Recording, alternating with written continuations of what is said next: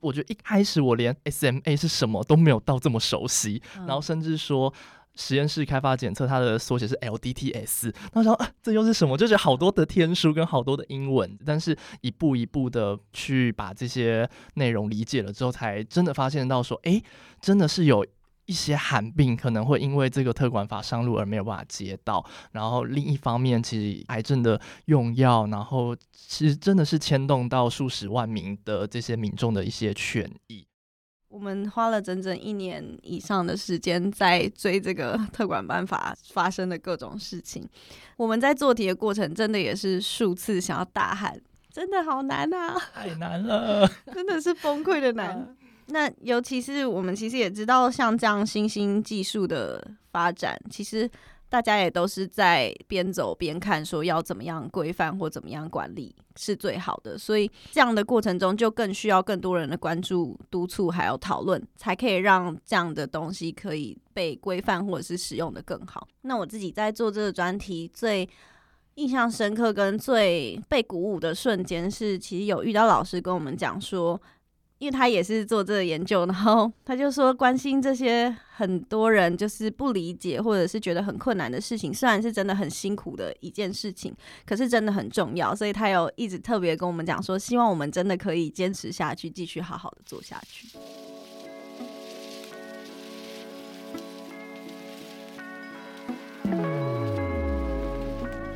你好，欢迎收听由独立媒体报道者直播的 Podcast 的节目《The Real Story》，我是宛如。在这里，我们会透过记者和当事人的声音，告诉你世界上正在发生的重要事情。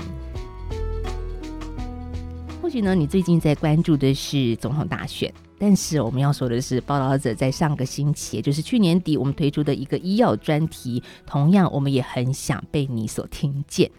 像是你听过基因检测吗？现在在网络上啊，基因检测的广告还蛮多的。像我今天录节目之前呢，随便上网搜一搜啊，就看到说基因检测能够帮你做好健康风险的管理，这些广告词哦，还蛮吸引人的。那有些生技公司就主打说，你花不到一万块哦，就能够帮你检测你是不是有癌症基因。那这个钱你花吗？但如果呢，基因检测结果显示说你比一般人高四成的几率会成为癌症患者，你想知道这个答案吗？还有呢，如果今天在听这一集节目的你哦，是为人父母者，有人宣称说只要采口水，不必侵入式抽血，就能够透过基因找到小孩的潜能发展方向，你买单吗？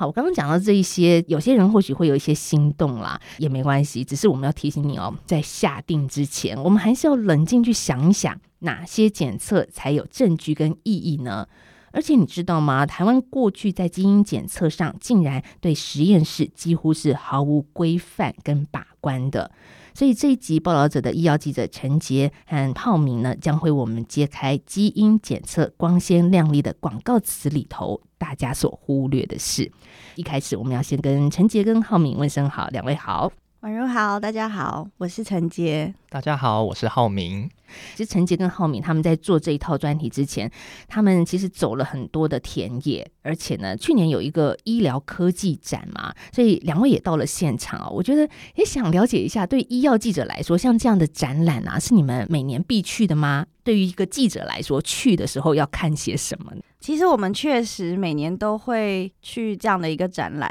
但是我们其实也没有了解很多东西，所以也是把自己当做是一个全新的，就是去学习知识的心态，去科技展看看，说每一年到底有什么新的医疗科技，跟现在到底在这个领域上面最红的东西有哪些。也确实，基因检测这个东西是这一两年我们在医疗科技展看到非常多的摊位都有相关的产品。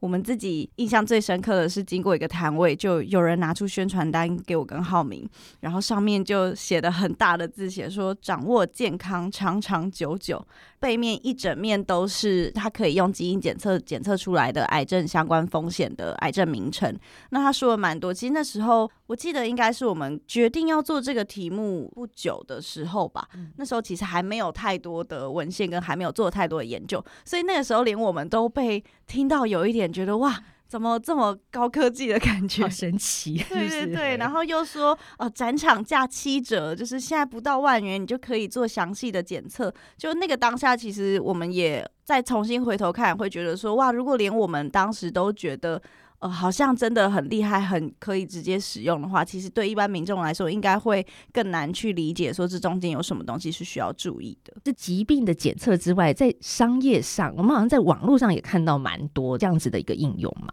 对，其实后面我们会谈到这个领域的法规或是其他的问题啦。但是像是这样类型的，就是生技公司的消费型，就是我们所谓消费型的基因检测，照理来说，它可以做的东西应该要跟医疗没有关系。就是比方说，你想要测你的月老配对这种东西，是这几年蛮多的。就是说，你了解你的基因，其实会有一些基因可以透露出你的个性倾向。那以前我们的交友配对是用星座啊，嗯、用甚至。更早一点用八字啊，用对。如果结婚前老人家就会说，你去合个八字。对对对对对。那现在这种比较科技型的，那他就会跟你说，我测了你的基因，然后知道说你的你有哪些基因，那你可能个性的倾向比较浪漫啊，或比较木讷啊之类的，他就会用这样子的大数据去用他们的这个配对的平台去看说，那你的这样的基因也许可以跟怎么样基因的人配对，这也是就是现在基因检测一个一个。其中一个用途就是商业化的发展。对，那我来给大家一个数据哦，先了解一下。其实基因检测已经具有刚刚我们提到的一些市场规模了，但是它到底有多夯呢？根据二零二三年全球基因检测市场报告书里头的一个数据，就是二零二三年全球基因检测市场的规模已经达到一百七十二点三亿美元。换算一下，就是新台币五千三百亿元。预估二零二七年将会成长到两百六十二点一亿美元，也就是新台币八千亿元。所以，我们看到说，诶，这个市场它是在一个发展的阶段。那到底基因检测要怎么做呢？刚刚有提到说，诶，不用侵入式，不用抽血啊，你用自己的口水就可以做了。所以在家里是不是就可以做？不用去医院吗？那还有说，实验室是不是一个够格的实验室？是不是合格的实验室？好像都会影响到基因检测是不是准确的因子嘛？陈杰，对，刚提到用口水在家里做的这种呢，就是会属于我们刚刚提到的消费型的基因检测，多数是这一类。那它就是。多半跟医疗比较没有关系，比方说刚刚提到的月老配对啊，然后其他你的个性潜能等等。那其他的在医院做的，我们分成就是接下来有纳管的部分，比方有些可能是抽血，那有些可能癌症的，它可能就肿瘤的病理切片，这些也都是做基因检测的方式。那我再多补充一下，就是如果民众是想要实际应用在医疗临床方面的这类型的基因检测的话呢，目前的类别其实有分为两种，一种呢是传统的体外诊断医疗器材这类的产品呢，其实就是生技公司已经开发出来的这种套件的产品，那会通过食药署的查验登记许可后上市。那目前这类的基因检测套组呢，会已经实际应用在医疗或是医事的检验机构。目前实际应用到的基因检测，像是说肺腺癌啊，或者说药物基因检测都有这类型的应用。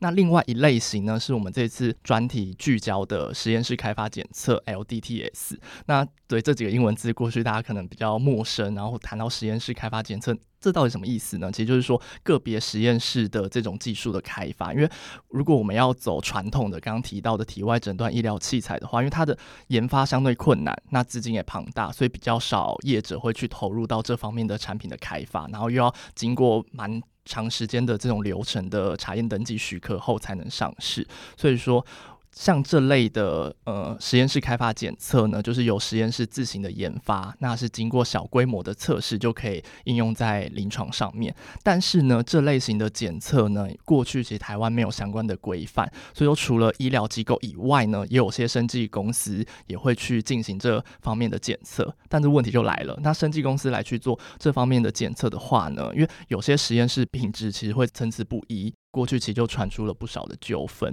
这次卫福部其实也有定了一个法，是特管法，来去修订这相关的内容。那主要就是纳管这些高风险的基因检测，然后如果涉及到诊查、然后诊断或是治疗特定病人或是疾病目的而使用的这类型的基因检测的话呢，就是必须要透过医疗机构，然后来去申请，才能够做这类型的基因检测。嗯，也就是说，实验室如果品质参差不齐的话，我怎么把我自己的基因委托给这个实验室，然后做后续的分析的那个消费者呢？我其实自己会担心哎。对，所以说很重要的一个部分是说，如果今天医疗主要施作的主体是医疗机构嘛，所以医疗机构要做这些检测的话，它会搭配一个实验室。那这个实验室呢，可能是医疗机构它自己的实验室，那或者说生技公司的实验室，这些实验室。的品质就很重要嘛，那品质要怎么样子来去认可呢？其实就是需要去看有没有相关取得认证的这些实验室。所以说，如果今天民众要去做这些基因检测的话，一个很重要的点是说你要去找医疗机构；另外一个重要的点是说你要去看这些机构的实验室到底有没有合格、有没有认证，这样。这样听起来就是刚刚你提到特管法嘛，其实这就意思是说，政府它其实有意要去管这些看起来很混乱的一个现象。但特管法现在的进展怎么样呢？它是一个就是可以去抑制你刚刚说的一些可能是市场的乱象啊，或者是实验室的一个规格的法令吗？嗯，卫福部在二零二一年就修正的这个特管法，它把基因检测的部分纳管，那刚刚有提到说是涉及医疗决策的这些高风险的基因检测，那项目呢，包含像是最常用的癌症，那或者说产前的基因检测，或者说新生儿的基因检测，那另外呢还有罕病或是药物反应这些就是医疗型的基因检测呢，都必须要在医疗机构去执行才可以。那二零二一年年修正公告之后呢，就给予了三年的补件和申请的期限。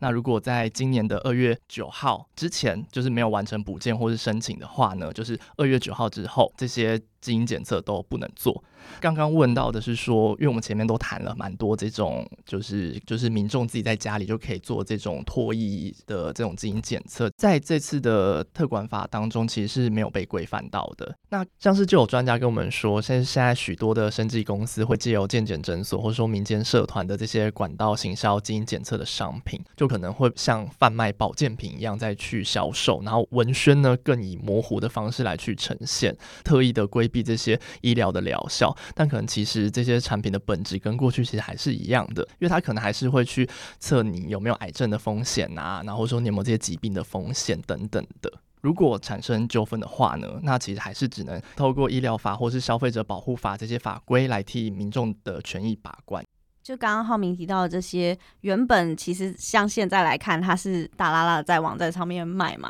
那我们在采访医事司，就是司长那时候，其实有很明确的跟我们说，二月九号之后会让这些产品全面下架。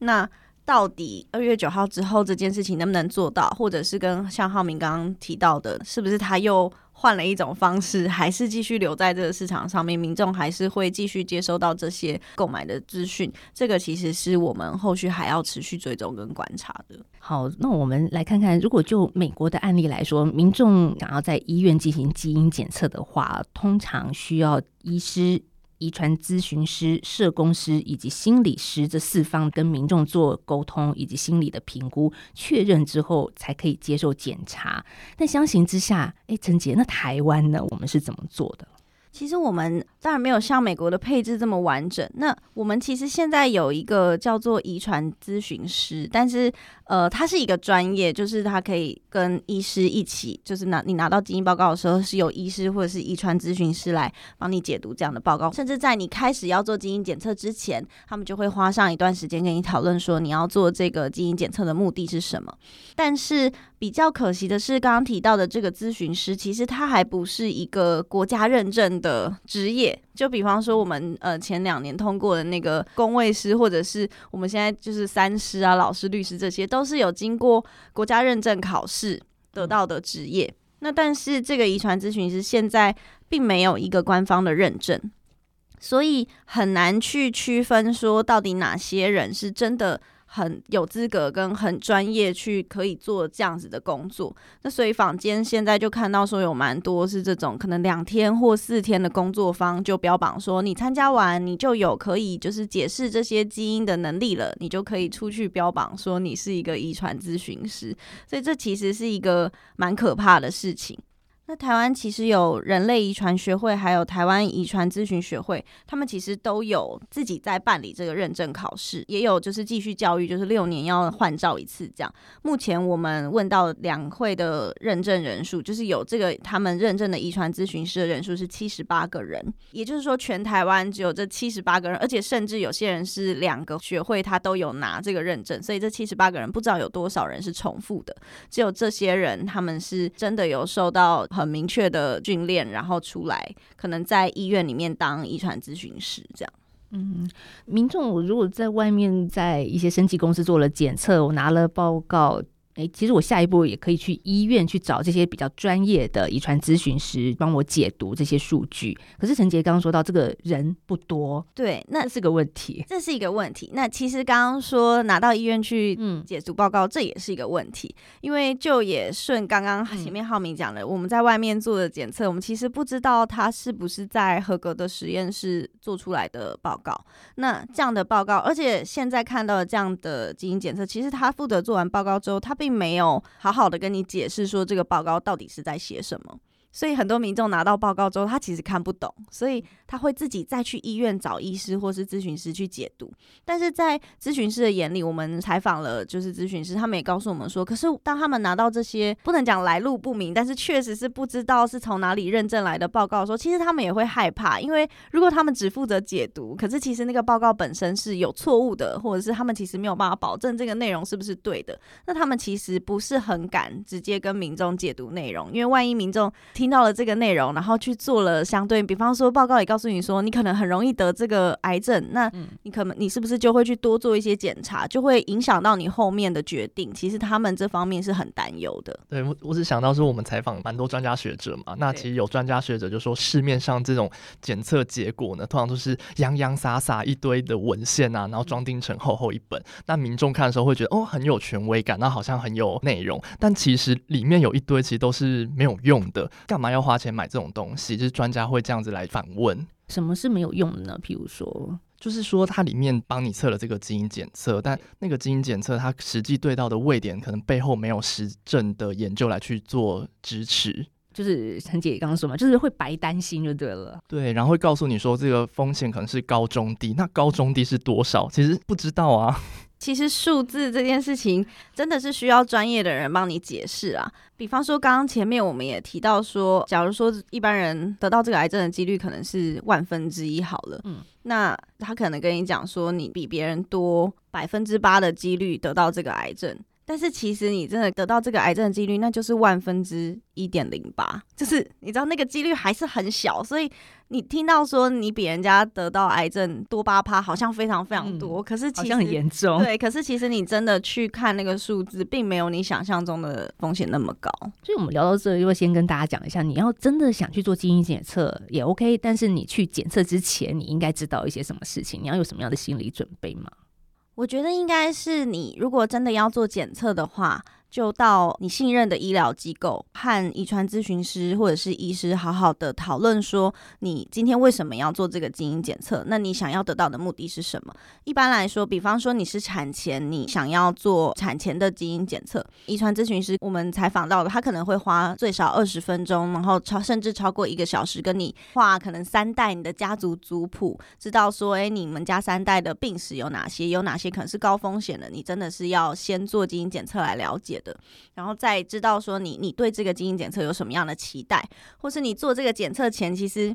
有可能不是你当初检测的目的，但你检测出来发现有一些你意料意想不到的结果，意想不到的疾病，那这个时候你要不要知道，或是你知道之后，也许有哪些事情可以做？这些东西照理说都是在你做基因检测之前，你要跟医师或是遗传咨询师好好讨论的。所以并不是说哦，我今天去做了，结果出来我再来烦恼，而是很多东西是你事前都要跟专家讨论清楚再决定。嗯，而且会不会有人觉得说，如果我去基因检测发现，哎，我基因有缺陷，哦，这几个字感觉好像在骂人一样，哦，就是感觉说啊，我我其实不是一个完美的人，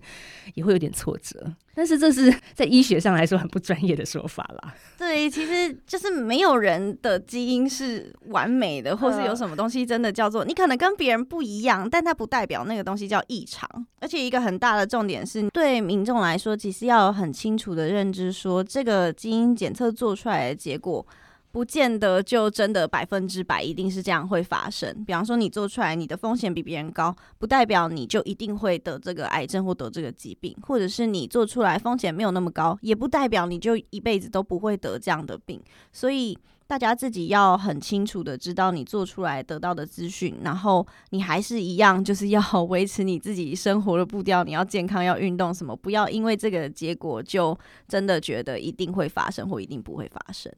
所以讲到这边，我稍微整理一下啊。刚才有说嘛，只要口水就能够检测的是非医疗项目的消费型基因检测之外呢，目前基因检测在医学上的应用，大概可以粗分为呃具有医疗目的的癌症基因检测，还有产前跟新生儿的罕病检测和药物的相关检测，列入了特管法的管理啊，就是二月九号要正式上路之后的一个特管法，会严谨的去看待这样子的一个基因检测的。呃，不管是从呃检测的方式啊，还是实验室的一个规格，但是呢，这个我们虽然看到说，嗯，特管法要规范在基因检测实验室的一些乱象，不过我们的采访团队啊，陈杰跟浩明也发现说，在法令里头也出现了一些严重的漏洞，像是什么呢？像是新生儿筛检当中有一项致死率很高的罕见疾病脊髓性肌肉萎缩症。简称来说叫做 SMA，因为它没有被列在公费的筛检里面，所以原来啊，这家长可以替新生的宝宝自费的方式来做的基因筛检，没有想到在我们刚刚说的新法上路，就是特管法上路之后，家长可能根本找不到可以筛检的地方，哎，这听起来其实也蛮严重的一件事情，哎，确实做这个特管法的时候，我们一开始也会觉得说，哎，这个特管法的利益很好，它可以就是。遏制一定的乱象，然后让过去的这些实验室参差不齐的问题能够受到一定的解决。但同时呢，像宛如刚刚讲的，我们也发现到说，诶，在这么多的基因检测的类型当中，就有一项就是 SMA 这一项的新生儿的基因检测呢，它可能。在特管法二月上路之后呢，就会直接从这个新生儿筛检的选单当中消失。那这个背景是为什么呢？因为如果今天是一般的产妇，那如果要做这些新生儿的筛检项目，它会有分指定的筛检项目跟自费的筛检项目。像刚刚提到的 SMA 呢，其实就是自费的筛检项目。那如果是政府指定的这些筛检项目的话，目前是排除适用于特管法的。所以目前这项 SMA 新生儿基因检测，如果要做的话，就必须要遵循特管法的规定，那就是刚刚提到的，所有各家医院都要提出申请。可是呢，问题就来了，就是根据我们就是采访三家新生儿筛检中心，或是我们也问了小儿遗传科医师，或是我们也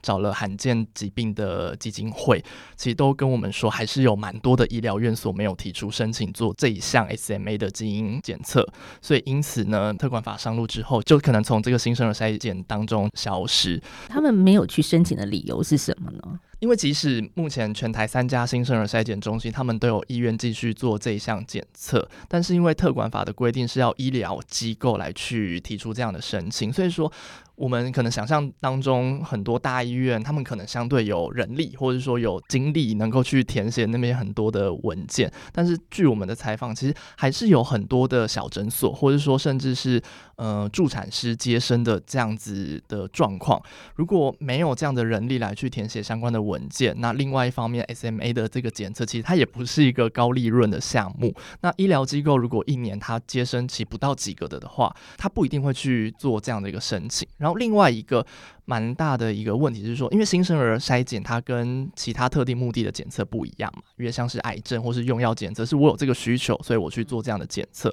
但是新生儿筛检它的精神就是说，要广泛的普及，然后才能达到这样的找出重大疾病病儿的这样子的一个意义。刚刚提到 SMA，给大家的数据，台湾大约每四十八人就会有一个人是带有 SMA 基因，那每年大约会诞生八到九位的 SMA 新生儿，诶，这其实还是蛮严重，因为它是一个影响一辈子的一个疾病，甚至有些婴儿他可能就早年夭折了。对。因为确实 SMA 可能近几年才有发展出一些新药可以治疗 SMA 的疾病，但是它是必须要终身来服用这个药物。但是呢，今年在八月的的时候，其实台湾已经将 SMA 有一款的基因治疗药物纳入了健保给付。这一款 SMA 的基因治疗药物呢，是你只要打一剂之后呢，以目前的文献来看是终身就有效。所以说，在今年的健保署纳入了这样子的 SMA 基因治疗药物纳入健保给付之之后呢，在今年八月，其实也有第一例接受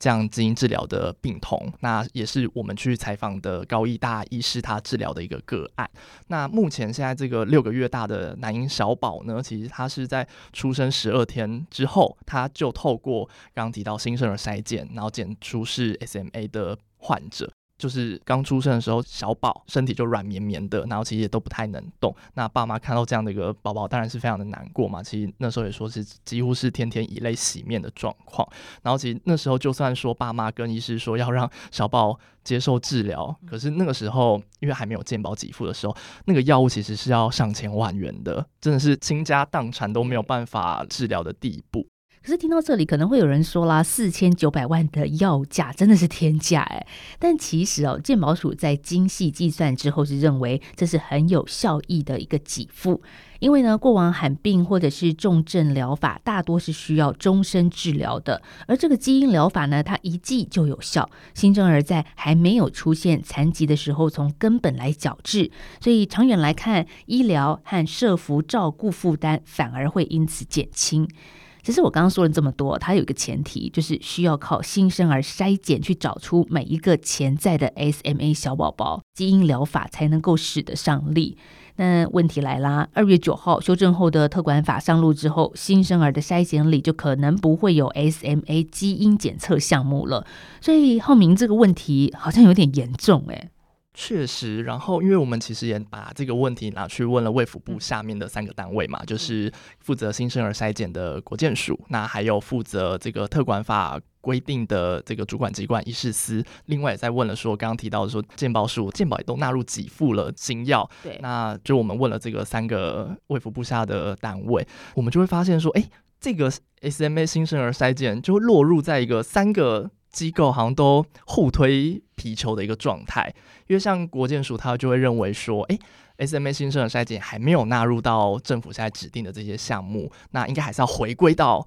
这个特管法的规定处理。健保署他那时候说。他们会积极的想办法。那为什么会想要积极的想办法呢？的背后的原因是因为当初把这款药物纳入健保给付的时候，其实是跟药商谈判说会尽可能的全面筛检出这样子一个病儿。这个问题确实政府他们都有意识到，但目前却好像都没有一个积极再去处理的一个状态。怎么办呢？接下来二月九号之后看到新生儿的筛检，可能就真的会漏掉了这一项啊。嗯，所以说其实现在的医界或是病友团体在过去。去几个月都一直蛮努力的来去倡议说，如果是不是能够将 SMA 的这一项筛检纳入新生儿筛检的指定项目的话呢，就可以排除于适用特管法的这样的一个规定。而且出估做一次的这个 SMA 基因检测，其实它真的不是一个这么高成本的一一项检测，一次可能就差不多三百元左右。如果家长要自费的话，只要三百块。对，其实其对其实费用没有到很高。那这样子一年预算，如果政府说话也才差不多四千。万左右的这样子的一个预算，所以说其实推动这个 SMA 的基因检测纳入政府的这个指定项目的话呢，其实是各界都长期在呼吁和推动的一个目标。这样，那浩敏，我如果是一个新生儿的妈妈，我二月要生宝宝了，我可以直接跟医生说，我今天听完这期节目，我一定要帮我的孩子做 SMA 的检测，我可以这样子跟医院要求吗？那其实就是要看那个医院到底有没有去。提出申请了，哦、对啊，就如果那个医院或者说你今天去的诊所，他就是没有去申请这个特管法的规定的的话，那在明年二月九号之前，那也都还没有政府的解套的相关的规定的的话，那真的就会是没有办法是做这这项检测了。点难过，但是我觉得也就是报道者记者的价值所在，就是我们看到了有这个漏洞正在发生，而且也可能在二月九号就会变成一个真实的现况了。那我们怎么样在前面先提醒大家说，在新法上路之后，我们会面临的问题哦？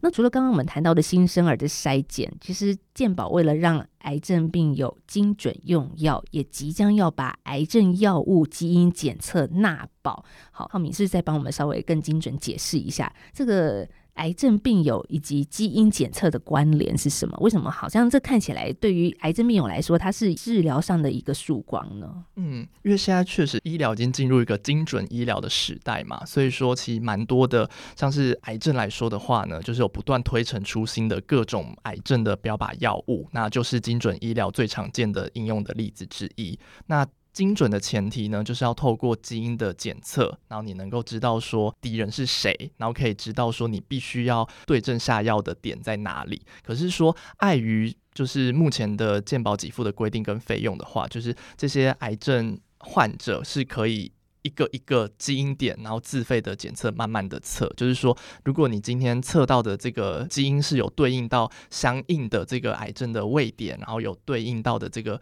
药物的的话呢，你就可以依照规定去申请给付跟自费。但是，确实是要一个点一个点来去实做，跟我们目前。接下来要呃，健保署今年第二季要推出的另外一项是多位点的一个基因检测，是次世代基因定序。那它就是一次呢，就可以让你检测到多个基因位点到底有没有这样子的变异，那就不用像过去一样，你必须要一个点测了，然后发现没。以前是旷日费时，对，就是相对病友来说也很消耗。对，所以说现在是健保有这样子的一个新的政策准备要上路。不过，那哪些癌症的筛检会纳入基因检测的一个健保给付里面呢？现在有出来了吗？哦、因为目前健保署已经开会讨论了三次，在上一次、第二次开会的讨论的时候呢，是有演绎说，首波这些健保给付的能够协助用药的这些癌症的种类呢，大概有十一种左右。那分别是我们比较常见的说肺癌啊、乳癌或是卵巢癌等等的这类型的癌症，其实是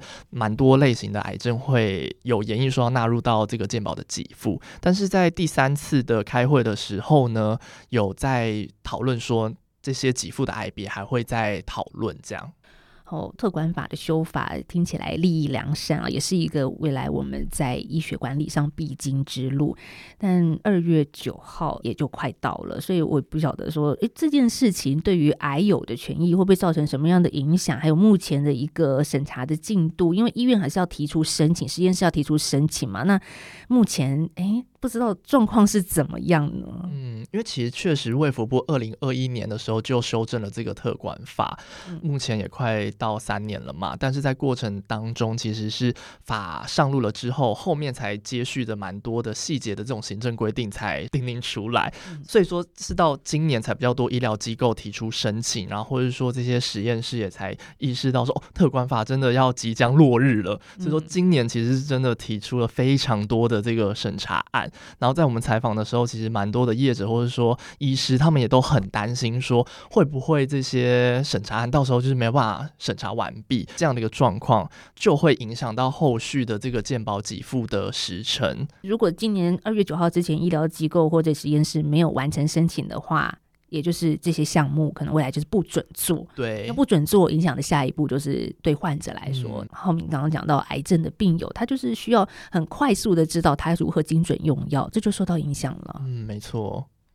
好，那所以陈杰，像基因检测这件事情，我们聊到现在啊，其实还有哪一些我们没有提到的风险，大家也应该要关心的呢？大家虽然会觉得基因是一个看不见摸不着的东西，但它其实是一个你。身体最精密的资讯，所以它是一个你没有办法去识别化的个资，因为你没有办法改变它，你没有办法像手机号码，甚至你可能指纹都有可能随着你长大可能会有一点改变，但是基因基本上是不太会变的，所以其实。大家可能要更小心谨慎的去保护自己的个资。那之前其实有立委提到说，有些公司他用的基因检测的工具是中国制的，所以会不会有我们的资料其实有外泄的疑虑？这当然是一个讨论，但另一个其实一个更大拉拉的要拿走你的资料，尤其是外面的这些消费型的基因检测，通常会给你一个同意书。同意书通常这种东西都漏漏等不，大很多人可能其实根本不会把它看完。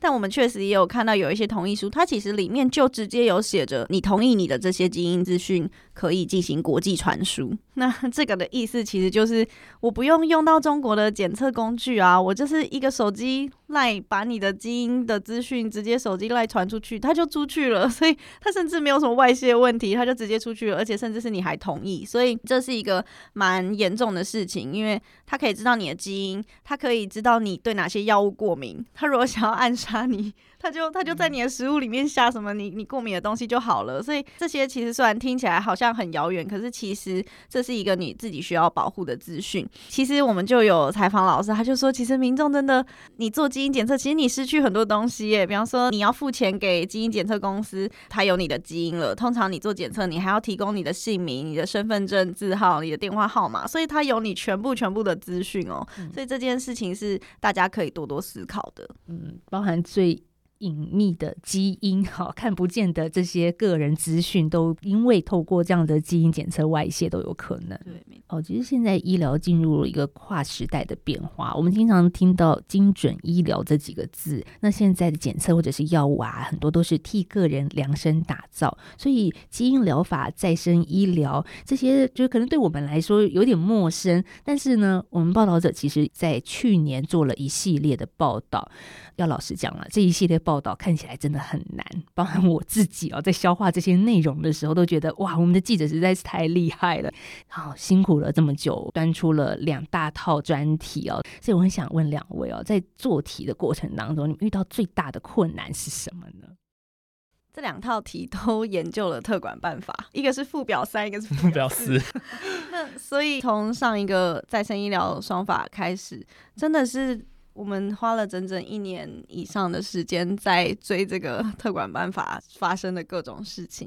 我们在做题的过程，真的也是数次想要大喊：“真的好难啊！”太难了，真的是崩溃的难。那尤其是我们其实也知道，像这样新兴技术的发展，其实。大家也都是在边走边看，说要怎么样规范或怎么样管理是最好的。所以这样的过程中，就更需要更多人的关注、督促还有讨论，才可以让这样的东西可以被规范或者是使用的更好。所以虽然它真的很困难，但是它非常重要。因为我们当然也希望说，我们这样子的报道可以有让法规或是让管理可以有更多的推进。比方说，如果让报道可以让 SMA。更多的动力去找一些解套的方式，或者是让更多民众至少知道说，你在面对基因检测这件事情，你有什么东西是你要先思考的，借此来减少一些错误的解读造成的恐慌。其实我们觉得这些都很有意义。那我自己在做这个专题，最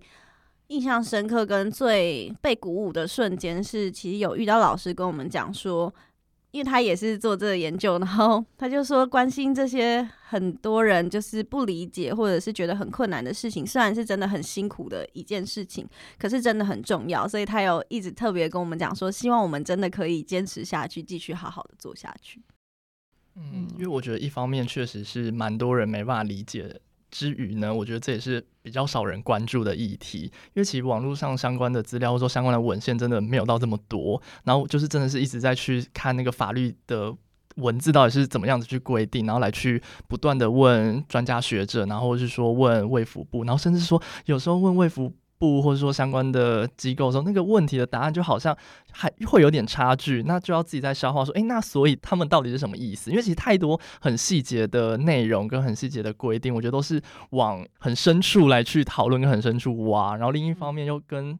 大众会觉得好像没有那么息息相关，因为实验室这这个让我们看不到实验室，就是它到底规格怎么样，嗯、有没有符合？有时候我们在网络上看到有呃认证，就觉得嗯，它就是合格的实验室啦，我就可以放心。对，但其实不是，是但因为其实实验室的认证也分很多种，然后它的认证是不是说你认证到你的那一个项目？就因为我们也有看到说，有的实验室他也是打出说，诶，他有实验室认证啊，嗯、但他的那个实验室认证的项目跟他实际上做的内容可能其实是有差异的。这样，那一般民众其实可能真的没有办法理解到这么细节的东西。真的耶，我其实看到浩敏经常在办公室有一种眉头深锁的感觉，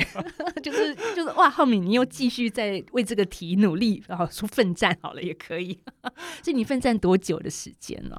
因为其实从谈这个基因检测，应该是从七月左右来去研究这个题目。那当然中间还有陆陆续续做其他题目嘛。但是因为从七月的时候就有一开始是发现到 SMA 的这个新生儿基因检测的一个问题，然后是我觉得一开始我连 SMA 是什么都没有到这么熟悉，然后甚至说。实验室开发检测，它的缩写是 LDTS。那时候啊，这又是什么？就是好多的天书跟好多的英文这样子。但是一步一步的去把这些内容理解了之后，才真的发现到说，哎，真的是有一些罕病可能会因为这个特管法上路而没有办法接到。然后另一方面，其实刚刚有提到说，这些癌症的用药，然后其实真的是牵动到数十万名的这些民众的一些权益。听到现在。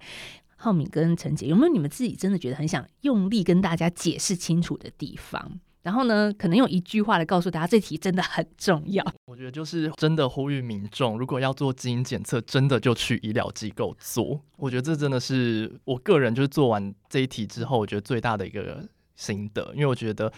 你去医疗机构做。检测比起你去外面买这些来路不明的检测商品，然后造成自己的恐慌或是不必要的过度解释等等这些没有必要的这些后续的问题，对吧？比起这些，我觉得还是去走最正规的医疗管道做这些方面的检测的话，才是对民众最有保障的一个方式。我觉得可能是更前端的，就是民众可能要好好的思考，到底你为什么要做基因检测，就是。嗯呃，如果你是因为，比方说你做检测是为了呃产前诊断啊、罕病啊什么的，就是它可能有很明确的，呃，真的有一些你需要检查出来你想知道的事情，我觉得当然是很好的事情。那如果你 想做其他基因检测，可能只是为了知道一些比较无伤大雅的事情，我觉得。就可以想一想，或者是你真的做出来，真的还是要跟咨询师或是医师好好的沟通，想先知道说你到底做出来可能会有哪些结果，先好好的想一想，再做决定会比较好。有些家长会想知道小孩未来发展的潜能啊，以后可以做什么工作啊，是不是也可以先带孩子去做基因检测呢？当然这是广告说法，但是另外一个可能是家长会希望知道说我的小孩会不会有一些潜在的疾病，然后我很担心，我希望他过得健康快乐。这出发点是好的。那陈杰，你会有什么样的建议？现在其实我们针对未成年的孩子，大部分他们来做检测比较多，是可能，比方说可能家长或者是家族是有一些，甚至连他们有遗传病史，可能有些家长就会觉得说，我想要先让我的小孩知道这个结果。可是其实这个检测真的做出来，他就。一翻两瞪眼的，你就永远没有办法把这个结果收回了。就是这个小孩，或是大家永远就会知道你的基因是什么样子的内容。所以，要不要强制公开这个小孩的基因，让家人或是大家家族都知道，这也是伦理上面需要讨论的事情。所以，其实现在有蛮多呃基因检测的方式是，如果他不是真的很危急的疾病，其实会希望等小孩成年之后，再由这个小孩自己做决定，他要不要做基因检他想不想要知道这个结果？所以我觉得还是要尊重这个小朋友自己的想法，还是会比较好。所以也给家长一些建议了。如果他是未成年的话呢，可以先不要那么急，等到他成年之后，可能再做决定会比较好啊。所以。在这一套题推出之后，我相信很多的读者也看到了。那一些受访者，他们有没有对两位记者有什么样的回馈呢？因为我们确实也收到蛮多医界相关人士提供的一些回馈嘛。那大部分当然也是感谢我们做这样的吃力不讨好的题目。另一方面呢，就像刚刚提到的 SMA 新生儿基因检测。这个部分呢，卫福部也有人告诉我们说，幸好有我们的报道。那一月就是这个月也会开会来去处理这些问题。那不论是病友团体，或是说小儿遗传科医师，他们都很期待说。SMA 的新生儿基因检测能够赶快的找到一个解套的方式，因为它虽然罕病可能直接受到影响的人不多，但如果自己的孩子生出来他有这样的一个基因缺陷，那现在也有了新药可以去治疗的的话，真的是及早的去做筛检，那有这样的一个及早治疗的机会。SMA 也是我们做这一套题的一个重要的起心动念吧，因为你看到孩子们生下来的受苦，然后却没有一个好的药物，就是相对应他们这样子的一个基因治疗的话，那真的是很不忍心的。所以过去这半年，我们报道者的记者访谈了北中南的医疗机构，还有实验室、生技公司到医疗人员、病友团体、专家学者，推出了基因检测纳管风暴这一套专题。我们看到呢，台湾在没有把关机制之下，在市场上出现了一些失控的乱象。还有呢，刚刚也提到了一些，就是有些实验室会把基因定序的资料上传到国外，然后请其他的生技厂商。来协助分析，那小到说这个分析的结果是对是错，是不是准确？那大到说你的个资是不是外流，这都是一个大家必须去注意的地方。那现在呢，官方是以特管法把基因检测纳管，但是究竟能够有多大程度来确保检测的品质？还有民众呢，大家是不是又能够选择到适合自己的基因检测？都还是有很多地方急需要克服的。